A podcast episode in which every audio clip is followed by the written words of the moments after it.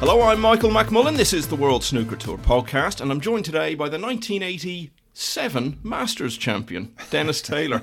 Dennis, thanks so much for joining us. Yeah, Michael, how are you doing? Are you okay? Yeah, good, thanks. I say that as a bit of a joke because No, you're but missed- always introduced as the world champion of 85. Yeah, but the 87 Masters was right up there. That's up in my top three of all time wins. Absolutely. So, and yeah. we'll talk about both of those wins and others. But let's first of all speak about how you started out, Dennis, because you're from Coalisland in County Tyrone. Now, not every small town in what was effectively the countryside in Ireland would have had a snooker hall in those days, or a billiard hall as they were known. I wonder if you've ever reflected, Dennis, that had there not been a billiard hall in your town, your whole life could have been very, very different. I probably would have still been in the local pipe works where I, I went to when I left school. Had my dad wanted me to be an electrician, but I wanted to get into the the pipe works with all my friends. And uh, yeah, well, I, I wouldn't have still been there, but I might have retired from there, only for Jim Joe's. It was called. It was Jim Joe Gervin had a club with uh, two tables in it, and uh, I remember the door was open as I was walking up Platers Hill, and I happened to see the the balls whizzing about on the green cloth, and I thought that looks a bit interesting, and it fascinated me. And then I found out my brother used to go in there. He was four years older than me, and uh, I said, "Any chance of getting in?" And they let me go in and sit on the side. Uh, there was no alcohol or anything, no membership. And because I was a good little boy, I sat and held the rest and handed it to the players uh, if they needed the rest. And then, of course, eventually they let me stand on a lemonade box and play a few shots. And I was only eight years of age at the time. It's 50 years now since you first turned pro, and people who know all about 1985 often aren't aware that actually six years before that you were in another world final, and it was a world final that, unlike 85, you were perhaps going in as favourite to win against Terry Griffiths. Should have beat Terry uh, because I'd got. Uh, I used to always take my glasses off to play snooker. Uh, pretty, you know, poor eyesight, but I did remarkably well with the eyesight I had. But I had to take my glasses off to play, and I got a special pair of contact lens for 1979, and they were brilliant. I could see everything so much clearer. You know, the unfortunately the balls were bigger, but the pockets were also bigger. But everything was clear, and I beat Steve that year uh, Barry Hearn, and a lot of people thought Steve would win his world championship in his first year because he was beating all the top players down in Romford. And uh, beat Steve, and then I knocked out Ray Reardon, who had, was six times world champion.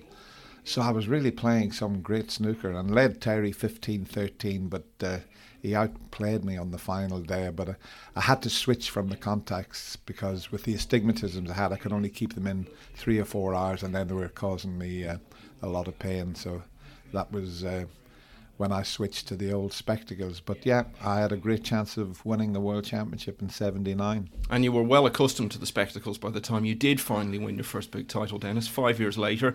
The Rothmans Grand Prix in 1984. Now, normally when someone wins their first title, there's a big celebration with the family.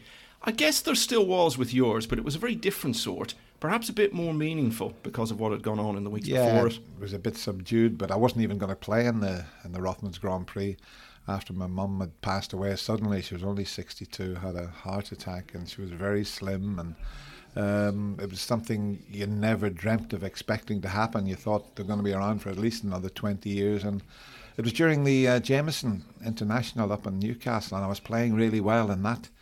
But of course, uh, the devastating news came through, and I, I, it was the worst drive in a car I've ever had in my life going back to Blackburn from Newcastle. And uh, of course, then I, I didn't want to be bothered with snooker, but the family all said, "Well, listen, the Grand Prix a couple of weeks later, go and play and try and win it for your mum." And that's exactly what I did.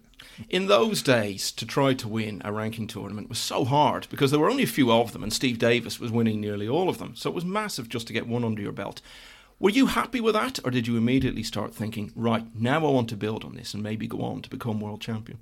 Well, my ambition when I turned professional was to become world champion, and I seen Alex uh, Higgins, who came over to Blackburn where I was based. I met Alex when he was 18. We played at the club in Coalisland. He won the All Ireland snooker. I won the British billiards, and they brought me back to play Alex and Jackie Bates, who was a billiards player.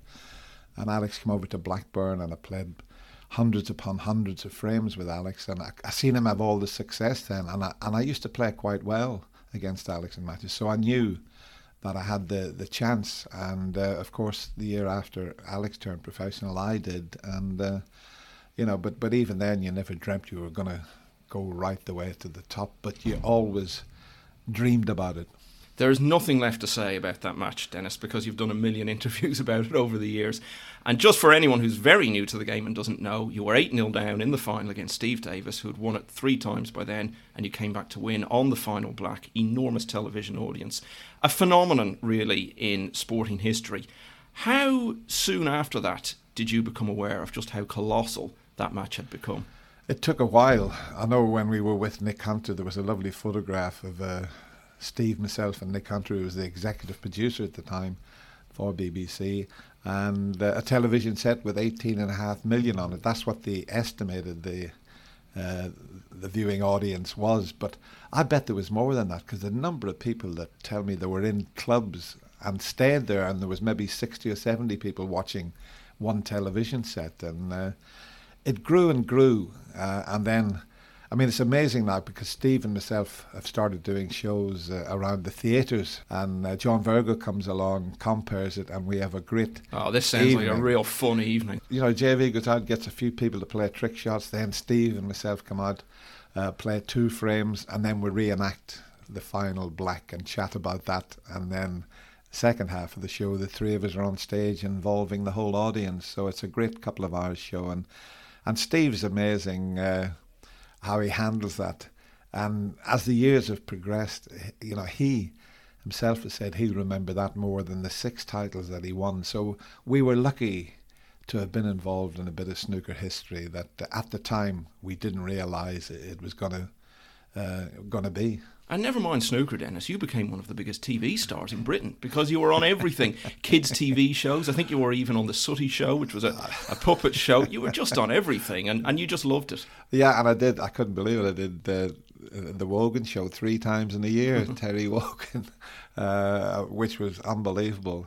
And uh, even on Big Break with Jim Davis and John Virgo, I managed to win a fellow a holiday to Australia how I cleared the, the balls up to win the holiday, I'll never know because I was dressed as Widow Twankey with a pair of high heels and a big pair of false boobs and a big long dress. But uh, yeah, I did all sorts. But I was that type of person anyway. I would I would appear in anything I was asked to do, and I, I, enjoyed every single minute of it. It's funny you should mention Terry Wogan because I was about to mention him. At that time, there was such a negative image of Irish people in Britain because of what was going on, and it's often been put to him that he was a big part of showing the British people that there was another side to us.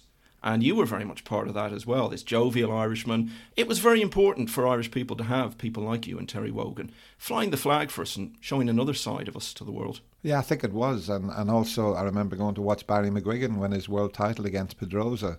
Uh, that was a similar thing. That brought all the, the people of Ireland together. Uh, but listen, I remember back, I left uh, Coalisland before the trouble started. But when the troubles were really bad in the 70s, there was a few of the professionals used to come over with me, and we could go to any section of the community and play an exhibition and get uh, treated the same wherever we went.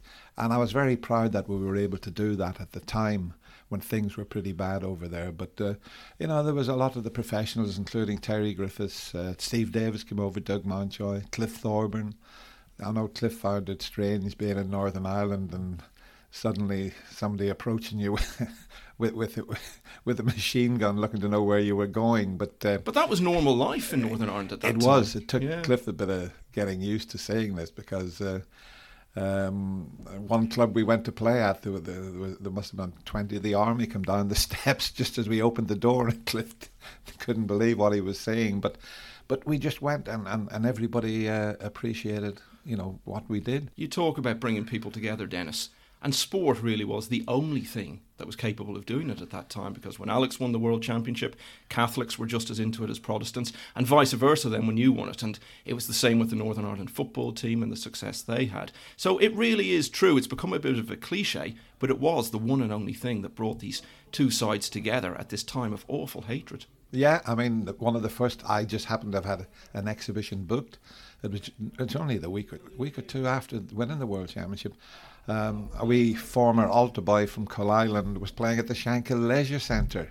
Well, you can imagine going there as world champion. The reception I got was just incredible. Uh, that was before I went back home to Island when the when the town was absolutely jammed full of uh, I don't know how many thousands of people came into Island from all denominations again. So yeah, I was very very proud of uh, you know not only being world champion, but listen when you travel around.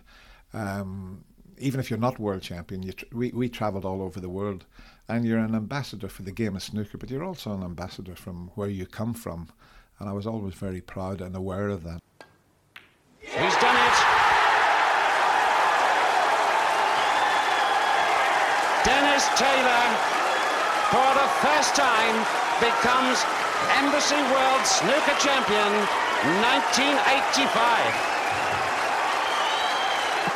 The whole place here at the Crucible erupting for this very popular Irishman. He is so happy. Two major titles this season and also the Irish Championship.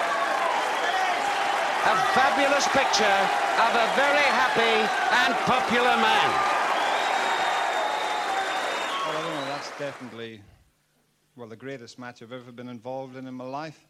Can I bring in the man who created the match with you, Steve Davis? Steve, it's a, a pretty tough moment, this one, isn't it?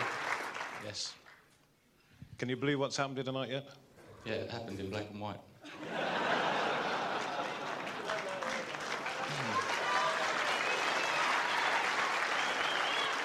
Has anything like that ever happened in a match before to you? Have you gone through anything like that of emotion and uh, tension?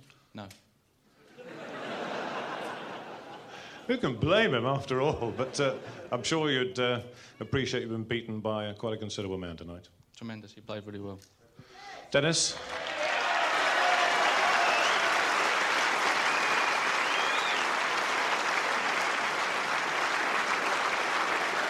Well, David, uh, to beat Cliff Thorburn, who I think is the toughest player in the world, and then to beat Steve Davis, who's been the best player in the world, well, you know, there's not a lot more you can say, really. Uh, well, I'm the best this year. Ladies and gentlemen, Steve Davis and Dennis Taylor, who created a wonderful match here tonight. When the dust settled on the 85 final, Dennis, because you've always been good friends with Steve, did the two of you just sit privately away from everyone and have a little chat about it all and reflect on it? Or have you never spoken? we never never did chat like that about it. It's only uh, when we started doing uh, because we also do dinners together where I'll work with Steve. He'll get up first, and uh, his delivery is is very very funny, totally different to mine, and then you get to hear him reflecting on what happened. Uh, especially during that last frame. So yeah, but it was a good few years before we even uh, even discussed it. But uh, now, you know, I just love to listen to Steve talking about it because I'm the one that managed to knock that black in. It could have gone the other way, but uh, he handles the whole thing very well, and uh, uh, it, it's just great to, to, to be good friends with uh, Steve and do the shows with him. You loved a good comeback in those days, Dennis, and you had another one in that Masters final, which was less than two years later against Alex Higgins, 8 5 down. You turned it around to win 9 8 and become Masters champion. What are your memories of that night? I would never have won the Masters that year, only for one thing. Um, Trevor East, who was with me throughout the whole of the World Championship, Trevor was the head of sport with ITV at the time. And um, he had spent the 17 days at the Crucible with me. Uh, and then he was there at the Masters with me. And I was 8 5 down. We both had gone out to the toilet. And uh, Trevor spotted, you know, backstage said, uh, Alex's manager, I just heard him ordering a dozen bottles of champagne to celebrate Alex winning his first major for two years. Well, he told me that, and that got my nothing to do with Alex, you know, but it got my back up. I thought so. His manager was ordered the champagne, so let's do something about that. and I went back in and I played out of my skin to come back and win all four frames to beat him on the decider. But that's what you're like, Dennis, isn't it? You've got this relaxed, jovial, friendly personality, but underneath it all, you're as hard a competitor as there's ever been in snooker. Yeah. It took me a while to develop a killer instinct, and you've got to have it in the game of snooker. It took me, uh, you know, a few years to develop that, but uh, once you get it, uh, you know, you, you you want to keep keep winning. I probably could have won more majors, but I, I did manage to win I think it was 19 tournaments around the world, and a few of them were against Steve and against Jimmy White. And, you know, I enjoyed every single minute uh, of being a professional snooker player. Well, listen to this the Masters, the World Team Cup, the Tokyo Masters, the Carling Challenge, the Canadian Masters. Now, those were all tournaments that featured the best players in the world playing for big money. They were all on television, and you won all of those in one year in 1987. You also won the Irish Professional that year, and you got to the Grand Prix final. Would it be fair to say then that maybe you were an even better player than you'd been in 85? Yeah, I would. I would. I would. The following, as you say, two, three years, certainly the next two years, I played with an awful lot of confidence uh, everywhere I went. And I think in the Canadian Masters against Steve, I went 4 0 down, I think, against him. Remember Clive Everton doing the commentary and, and, and talking about how well I played. I think I made three centuries and four frames. And uh, on another frame, I was on a maximum of 90 odd. So, uh, yeah, I, I produced. But of course, the old glasses were really working well, and it was Jack Karnehm who used to work uh, for the BBC as a commentator. Was a professional Jack as well, probably a better billiards professional than snooker professional, and his family business was making spectacles, and he. He said, "Listen, you can get a pair of glasses made in a couple of hours." I said, "No, I want you to make a pair like the pair because he had a pair exactly the same as the ones he made for me, but he was never seen on TV with them." I stayed with him down in Bracknell for two days, and he got all the uh, old tools that his family business. well, a young man, he used to make spectacle frames, and he made them by hand. And uh, bless him, uh, Jack Karnehm probably um, was one of the biggest reasons I became a world champion. One of the first tournaments on satellite TV was played around that time as well. It was just for the matchroom players, and that was a big event, and you won that as well. So it was a great time for you. Another very important piece of equipment, of course, Dennis, was your cue. And I think around that time you'd gone back to the one that you'd won the world title with. Is it true that your dog bit into it and did it some damage? Yeah, I, I used to, sometimes uh, I would just leave my cue underneath the table.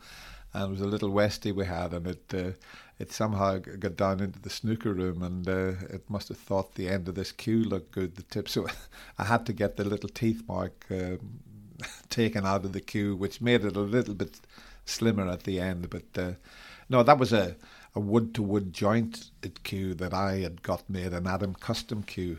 Um, because I was the first player to use, well, the first uh, UK player to use a two piece cue.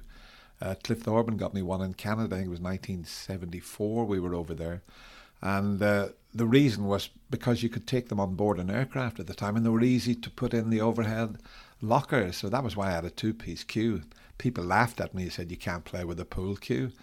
And sure enough, John Spencer, the first ever World Championship at the Crucible in 1977, John won it with a two piece cue. Decline inevitably comes to every player, Dennis, and for you it came around the sort of early to mid 1990s, and players notice it in different ways. So, what was it in you that first made you think maybe my best days are behind me?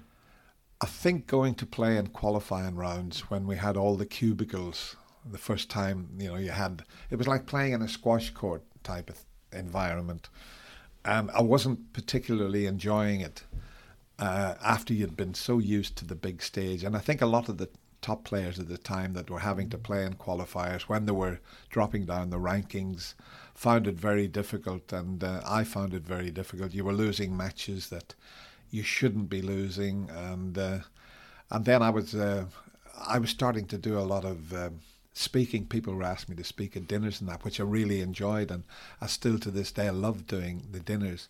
So I thought it's time to, to give up the snooker and, and just concentrate on uh, the commentary and uh, the other work that came in um, regarding sort of speaking at dinners and of course exhibitions. I was still doing exhibitions and. I did. Um, Ian Doyle that was managing me just before I retired. And he said, "Well, listen, stay one more year, play one more year and then you've played in the 70s, mm. the 80s, 90s, and into the noughties. So that's what I did. So, But we had a great we had a great victory towards the end of my career. I always say I went out in style. We did knock England out of the um, the World Team Championship, or I, it might not have been the World. It, it probably was. It was the Nations Cup. That's it. And I think it was six five. I remember talking to you after the match, and you were as delighted as you'd been at any time since '85. Yeah, I, I know we, we when we knocked England out, we had a great night out with Joe Swail, and uh, because I was fifty, that was it. I was fifty the next day, and my family were all coming up, so I had to have two nights out, which wasn't the the best thing. But my last two televised frames, competitively on the main tour, was one against Stephen Hendry when we played Scotland, and I managed to beat him on the pink. Uh, and then my second one was against John Higgins, and John had never even made a maximum break in practice. And I think I broke off, and he made his first ever maximum break. So I went out on a high, uh, beating Stephen Hendry and watching John Higgins make his first ever maximum break. So it was two frames on television that weren't a bad way to end your career. Always in the middle of the limelight. And before you finished, Dennis, you actually played Ronnie O'Sullivan at the Crucible, and you, in fact, were the first player Ronnie ever beat there. Now that was 1994. You dropped out of the top 16 as a result. But did you ever imagine, as you were leaving the Crucible, that that would be the last time, apart from seniors events, obviously, that you would play there? Never thought about it. Yeah, you, you always think you're going to go back. Uh, it must be nice if you can look around an arena and say, well, this could be my last time there. But I never thought about it at the time. Um, well, it was a great way, I suppose, to play the greatest player that's ever played the game. And of course, I also had the pleasure of playing Ronnie in his very first Masters. Um, And you beat him. I mean, the same year. To, to beat him 5 1 at the Masters was because nobody gave me much of a chance, but I knew Ronnie would find it. It's a totally different venue to any other venue. The conference centre was a vast arena with a table in the middle, and it takes a bit of getting used to. And I, I played quite well against Ronnie, and Ronnie uh, didn't quite get used to the conditions. Yeah, and he wasn't some untried newcomer. He just won the UK Championship a few weeks before, so it was a really great win. By the time all these matches that we're talking about happened, Dennis, you'd already firmly established yourself as one of the big names in commentary. In fact, you were commentating on the British Open final on ITV just a few weeks before you won the World Championship. Now, was that something you'd always thought, oh, I really want to get into that? Or was it more a case of someone coming to you and asking you to get involved? I was thrown in at the deep end. It must be, I tell you what, it must be nearly 38 or 39 years ago.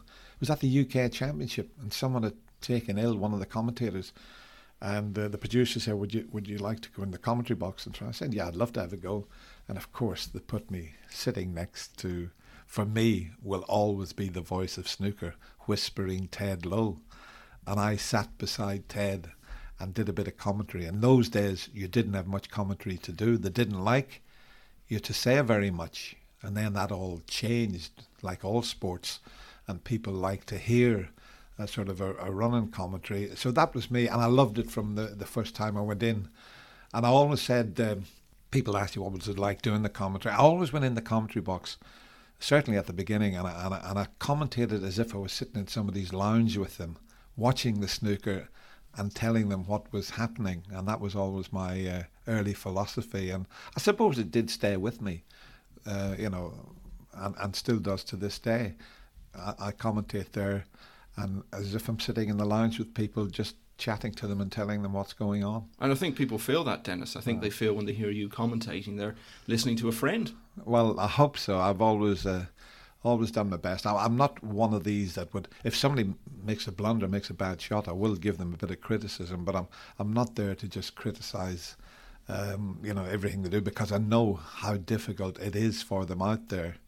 But uh, you know, if they, if they don't get it right or they make a mistake, we'll certainly uh, voice my opinion. Here's the quick fire round, Dennis. This is just a bit of fun. I throw a few topics at you, and you just say the first thing that comes into your head. Your favourite music? Um,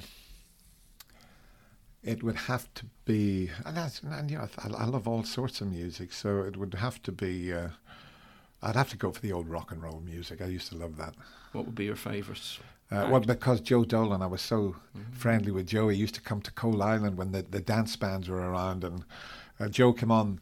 Uh, this is your life for me. Uh, what a surprise! Singing Saturday night at the movies. So that type of you know music, because I always loved jiving.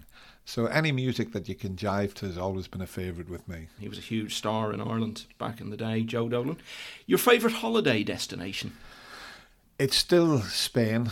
Uh, I've got a little place not far from uh, Portobanús, about six miles from Portobanús, because I love I love my golf, and uh, I've been going out there for well over forty, if if not getting close to well fifty years um, all around. Uh, well, we used to go to Pontins, Continental. They had a place in Torremolinos that we used to go because we played in the tournament. So that was my introduction to Spain, and I've loved it. And uh, I still love going there to play golf. It's just the most wonderful place to play golf. Well, that leads very nicely into the next thing I was going to throw at you. One golf course to play for the rest of your life. What would it be? Wow, there's so many. Then there's, there's I mean, I played it not that long ago after the Northern Ireland Open uh, and they took they took me to Portrush again to play at Royal Portrush, Royal County Down. I mean, they're just uh, incredible courses. Funny enough, that was a lovely little story. Niall Horan, oh, yeah. One Direction, he, his company promoted the Northern Ireland Open. And I, have met him a few times, smashing lad, and we were there, and there must have been three or four hundred young girls between the age of 12 and 15 on the different tees, and Niall was there, and I said, uh, you know, I didn't realise, Niall, that uh, snooker was still quite popular with the young people in Northern Ireland. So those courses, but uh, Loch Lomond's a, a favourite, but there's so many. I mean, uh, Waterville, uh, you know, in Killarney. Yeah. I mean, I, I, just love. But if there was one course, mind you, Portrush is tough. You wouldn't want to play it every day. so um, I just love, uh, I love all all golf courses, but uh, Portrush and County Down would take some beating. Favourite movie? Papillon. Ah, yeah. the original with Steve McQueen. It can be hard going watching that. It is, but the reason I watched it, my uh, Brendan and my son, uh, they must have watched it 20 times. I don't know, there was something about the movie that they liked. It was it, you know, I watched the newer one, but at the time, that was uh, one of my favourite. But listen, any movie with Paul Newman, Steve McQueen, or Marlon Brando in is, uh, I'd watch it your fellow BBC commentator John Motson, albeit in a different sport, he went to see Papillon on his first date with the woman he later married. Oh, now then. Living in Wales. yeah, we moved there, must be nearly 19 years ago. My wife Louise, who's uh, originally from Liverpool, but went to school in Rhyl near Prestatyn. Uh, so she lived there, and uh, eventually they, they had a place in the Isle of Man. And when they come back, they moved back to Prestatyn, and I was living in Blackburn. I'd been over 30 years in Blackburn. Wanted to get a bit closer to them, so we found uh, you know a place halfway between Prestatyn and Blackburn. And uh, then Louise's parents, 10 years ago, moved with us. Sadly, her mum uh, passed away just uh, about 18 months ago with this terrible COVID. Um, but I love it. I love it. I'm in North Wales, lots of great golf courses. Get back to Prestatyn maybe once a week to play with Mike England, um, who used to play with Blackburn Rovers and managed Wales national managed team. Wales, and um, he also played with Spurs. Signed for Manchester United, and it didn't come off because there was a a bit of controversy about the News of the World reporter, and he shook hands with Matt Busby, but they couldn't complete the deal. He got the call from Matt Busby and he went to Spurs. But I'll tell you one thing George Best in his book said that Mike England was the best centre half he ever played against. So that's a, a big compliment.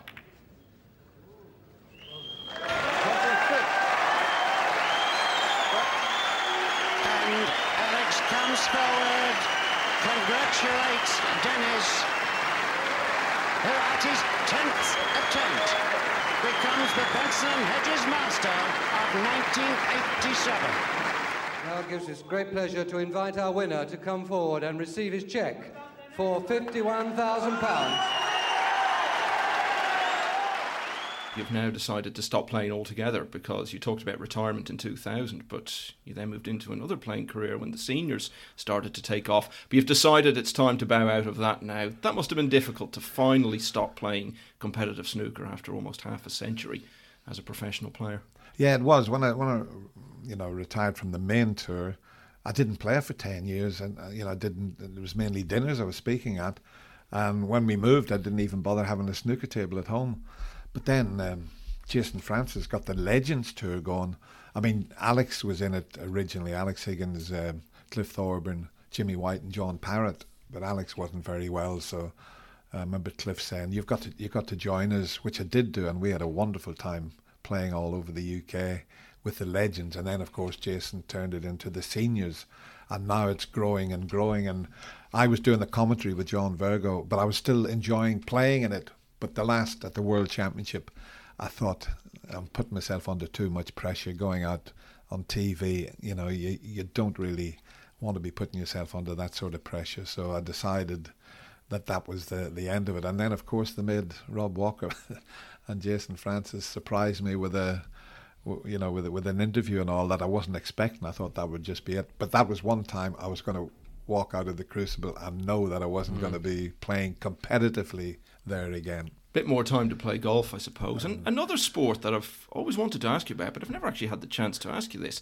I heard once that you played for the Tyrone minor county Gaelic football team. Is it true? Yeah, before I moved to England. I moved when I was 17 and a half. Yeah, played for the minors. I think Kerry beat us in the semi final of the All Ireland. Uh, but yeah, I loved the Gaelic football and uh, played a bit of soccer, uh, which I suppose back then was a bit controversial, you know.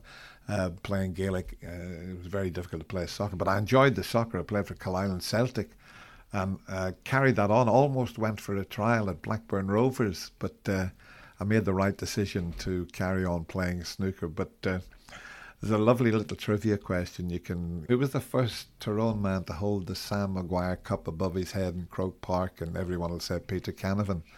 When I won the World Championship and went back home, they got me out onto the pitch and they got the Sam Maguire trophy, and I held it above my head in Croke Park. So that was a, a mm-hmm. fantastic uh, experience for me to do that.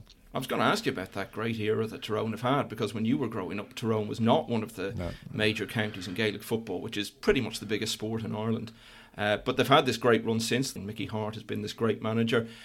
What have you been thinking, looking on as a Tyrone man, thinking you could never have dreamed of that as a kid? Well, no, but they became so professional, and I met Mickey for the first time. We played in the in the in the pro am golf uh, over in uh, when we are over in Northern Ireland. What a gentleman! One of the nicest men ah, you could ever meet. And and it, it was rained off, so we had a lot of time to sit in the in the big marquee together, the tent, uh, the hospitality tent. What a gentleman! And he brought a lot. He still. I think he's still involved with the local club uh, with the Gaelic, and uh, yeah, he, he made it very professional. And when you watch the game, it's a totally different game to when I played it. Uh, it's so fast and that, but uh, it's it's great that we can see it now on, on TV. You know, it was very difficult. It's shown in Britain now. Yeah, exactly, yeah. and and uh, I'm sure they get quite a quite a following. So it's great to be able to watch it. Speaking of County Tyrone, it's not that big a place when you consider in global terms. So amazing that it's produced a world snooker champion and an open golf champion. Do you know Darren Clarke at all? Darren, well, I used to play football. Well, this, when I said I played a bit of soccer, I played against uh, his dad, Godfrey. He played for the Clarks, the Dungannon Clarks and I used to play against him. Uh, did I know I didn't realise that for quite a while that uh, that, that Godfrey was Darren's father. Uh, but yeah, I've played I've played with him in the um, the pro am, the Benson Hedges pro am. Uh, met Darren on numerous occasions, and uh, as I say, he, he, lives down in Portrush, but he's a he's a good old Dungannon boy. So three miles, three and a half mm. miles from where I come from. Um, what an achievement! Uh, you know, to, to win the Open. It was incredible. So very proud when he did that. Tell me about Strictly Come Dancing, Dennis, because I do watch it the odd time with my wife, and it always looks like great fun to be involved in. Yeah, it's probably changed a bit. When I was in it 16 years ago, believe it or not, wow. there was no group dance. You had to go out live after training for so many days. You had to go out live on your own. You didn't get into a group dance to get used to it. You were on your own when you went out there. And I remember Izabela Hannah. Uh, she was a Polish girl that I uh, was my partner, and at the UK Championship uh, when it was at Preston at the Guildhall, they made me go out live and dance with her, practicing the cha cha cha around the snooker table in front of all my friends and that. But uh, yeah, I stayed in for five weeks, which was great. As long as you don't go out the first two weeks, and five weeks was uh, was was just about right for me. Darren Gough won it that year, the cricketer. Uh, and we had a wonderful time and great experience, but nerve wracking. Going out live on a Saturday night in front of about 11 million people. It was uh, it took a bit of doing, but uh, I loved every minute of it. Judd Trump said some things earlier this year, Dennis, about how there's too much nostalgia in the game, and I think a lot of people thought, well, you know, people like Dennis Taylor and Steve Davis, these are the people who were the trailblazers for snooker and made it so big in the first place and created the environment that now enables guys like Judd and players of a similar age to have the life they have. So it's important for people like you to still be around the game and remind us of where we've come from. Well, I'd like to think so because I've given everything to the game of snooker. I've had a lot out of the game, but it's uh, something when we used to travel uh, to Australia in the early days with Ted Lowe, who uh, brought the eight pop black players mainly there. We were promoting the game around the world, and we went to meet uh, potential sponsors with Ted Lowe and uh, you know, we didn't spend all day practicing. We were out sort of uh, working for the game of snooker, and we put an awful lot into it. The players back in those days. So, uh, yeah, I mean, it's it's. I know Judd likes. Uh, he wants to see a lot of change. Uh, some change is great, but and and they say about all the youngsters would like to see them dress. But I remember when the, the youngsters were winning a snooker tournament to get to the Crucible, and these twelve-year-olds or whatever, they love to come in their waistcoat and bow tie you know, to to to be there at the Crucible. And, they feel like a proper player. Then. I think so. You know, tradition. I think you've got to keep tradition in all sports. Look at the golf. They always they're showing you uh, little snippets of Arnold Palmer, Gary Player, Jack Nicklaus. You know, you can't forget the history of the game. I know th- you've got to change with the modern times, but. Uh, well, people are entitled to their views. You know, everybody doesn't have to agree with them. And those of us who were around in 85 and for the Masters in 87 will never forget those moments, Dennis. I know I'll remember them for the rest of my life. So you've given us great enjoyment.